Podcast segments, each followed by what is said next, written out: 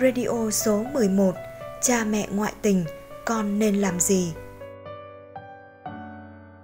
Như Nghiêm xin chào các bạn, chào mừng các bạn đến với chương trình Radio Tâm sự cùng cô Phạm Thị Yến được phát sóng số thứ 11.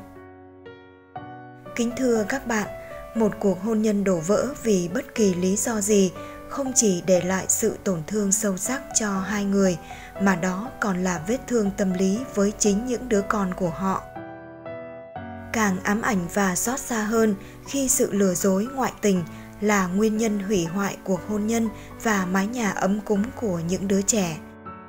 Có nhiều bậc cha mẹ thản nhiên cho mình cái quyền được ngoại tình, được yêu đương không chính đáng với một người khác. Nhiều người nghĩ rằng việc ngoại tình một cách kín đáo sẽ chẳng ảnh hưởng đến ai và con cái họ càng không thể biết được nhưng các con hoàn toàn có thể cảm nhận được sự đứt gãy trong tình cảm bố mẹ dành cho chúng. Đến với chương trình radio tâm sự ngày hôm nay, như nghiêm sẽ đọc cho các bạn nghe tâm sự của một bạn trẻ gửi đến cô phạm thị yến đang rơi vào trạng thái đau khổ khi chứng kiến sự ngoại tình của người mà mình từng yêu thương nhất. Câu hỏi từ một bạn xin được giấu tên con chào cô. Con tình cờ xem các clip của cô nói về quan điểm cuộc sống qua góc nhìn nhân quả. Con muốn nhờ cô giải đáp giúp con. Bố con hiện đang ngoại tình với một người phụ nữ đã có gia đình và cũng đã có con. Ban đầu, con cũng đã nói chuyện với bố con. Bố con hứa cho bố con thời gian để giải quyết và hứa không đánh mất gia đình. Thực ra con vẫn hiểu là con không có quyền đòi hỏi gì khác ở bố con. Cũng biết mỗi người đều có nghiệp riêng của mình, đều phải lựa chọn và có quyền quyết định. Tuy nhiên, sau lời hứa đó, con tình cờ biết được cũng chỉ là giả dối. Hai người đó bàn bạc rồi đóng kịch với gia đình con. Con cảm thấy mình như bị phản bội, bị lợi dụng lòng tin. Con có những suy nghĩ như rất giận, rất hận bố thà như bố đừng hứa gì cũng đừng tiếp tục đóng kịch để có được thứ bản thân muốn thì con cũng sẽ tôn trọng bố con.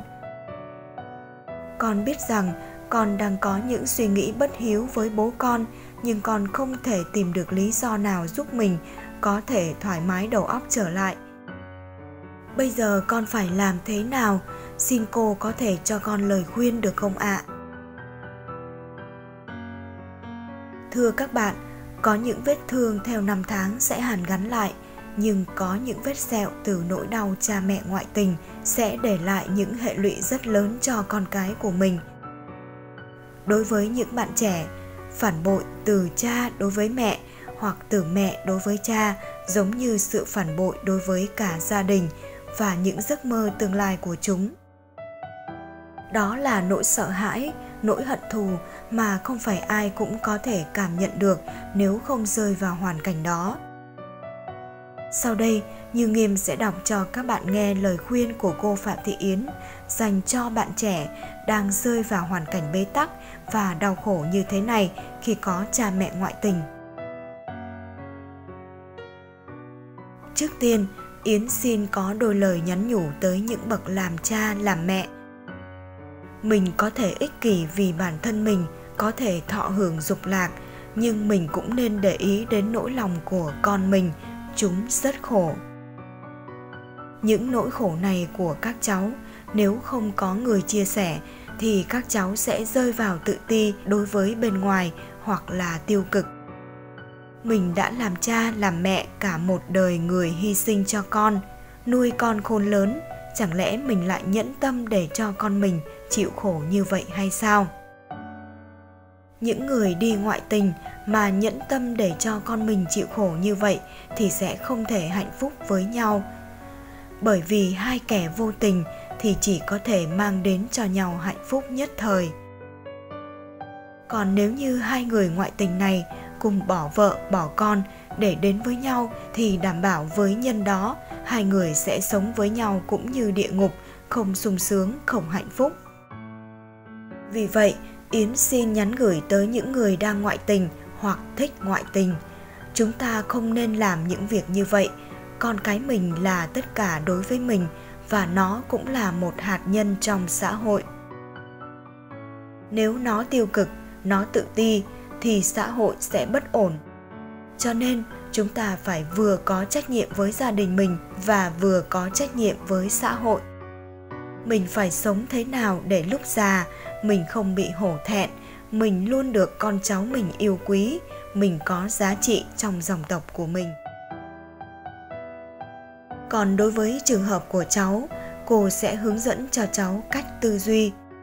Chúng ta đến với cha mẹ mình hoặc vợ chồng mình là do duyên nghiệp từ kiếp trước. Nếu kiếp trước mình có thiện nghiệp đối với nhau, thì mình đến với nhau sẽ đem lại an vui, hạnh phúc cho nhau nhưng nếu kiếp trước mình có ác nghiệp đến với nhau, thì kiếp này sẽ gây ra khổ đau cho nhau.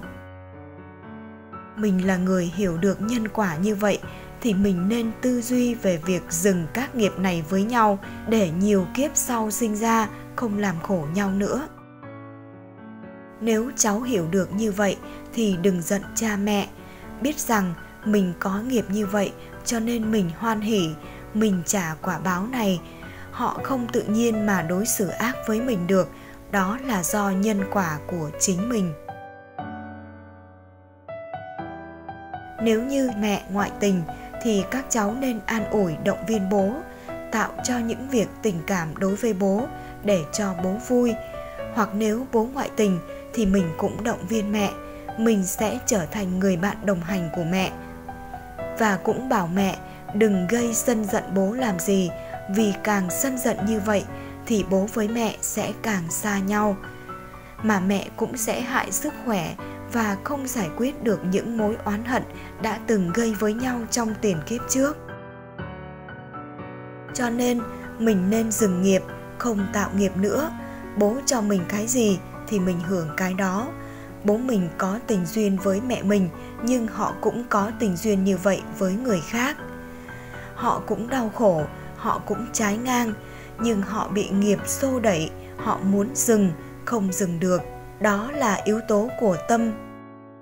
Ví dụ, cháu không muốn hận bố, giận bố, nhưng cái cảm thọ về hận, về giận vẫn tồn tại.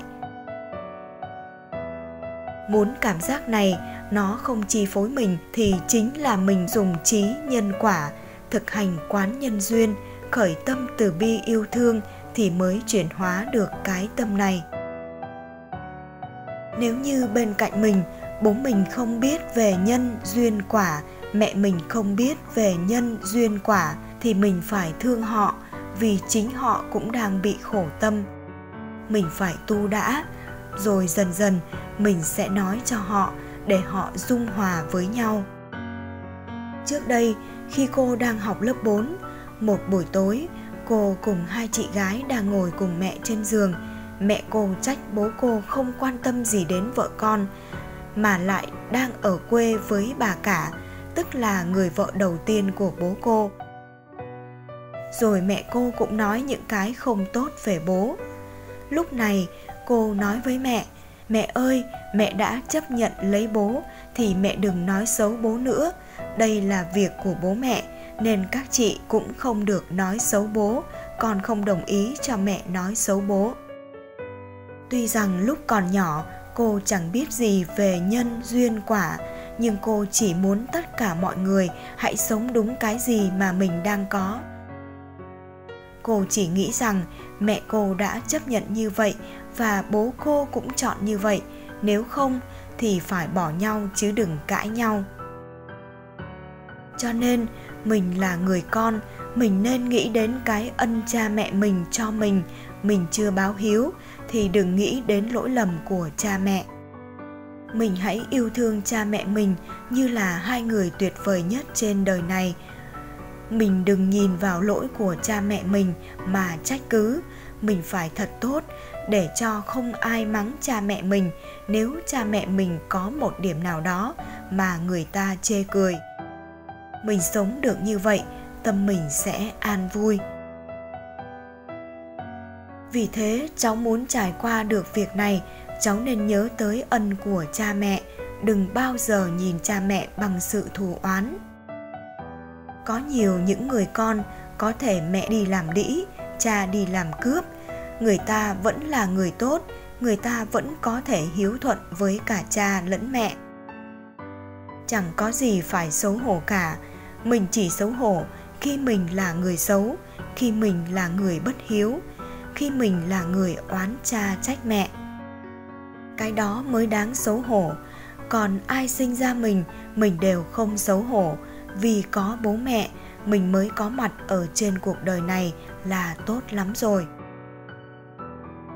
Khi cô lấy chồng, cô cũng nói với chồng cô rằng không được đòi hỏi ở cha mẹ mình bất cứ một thứ gì một tài sản gì bố mẹ sinh ra mình, đó là tốt lắm rồi. Lúc đó cô cũng chưa hề biết đến phật pháp và cô cũng có một cuộc sống gia đình không giàu, cũng chỉ đủ ăn thôi. Nhưng trong cái đủ ăn đó, từ suy nghĩ đó, cô đã báo hiếu được cho cả bên nhà cô lẫn bên nhà chồng cô, không bao giờ đòi hỏi cái gì, chỉ cho mà không nhận. Cô cũng mong rằng lớp trẻ các cháu. Khi cha mẹ ngoại tình, các cháu nên biết cách tư duy, biết cách ứng xử để cho mình không bị cái nghiệp cũ, là nghiệp bị cha mẹ ngoại tình này chi phối mình. Và mình vẫn tạo nên những công đức, phước báo mới cho chính mình và cho bố mẹ mình được chuyển hóa nghiệp lực. Chúc cháu cũng có đầy đủ nghị lực, trí tuệ để trở thành một người thiện lành và cô cũng mong muốn cháu trở thành một người xuất sắc về đạo đức.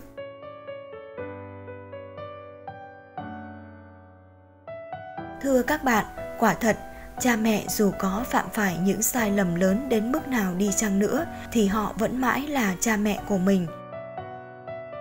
Đối với cha mẹ, mình không có quyền đòi hỏi sự hoàn hảo trong bất cứ mọi thứ, không có quyền được oán trách cha mẹ của mình mong rằng, qua câu trả lời của cô phạm thị yến, bạn cũng sẽ biết tư duy về nhân quả tu tập để chuyển hóa nghiệp lực của chính mình, để bản thân không còn phải gánh chịu những nỗi đau không đáng có. Và cũng rất mong rằng, các bậc phụ huynh qua đây cũng nên nhìn nhận lại bản thân mình, đừng vì đôi chút ham muốn cá nhân mà gây đau khổ, tổn thương cho chính những người thân yêu xung quanh mình.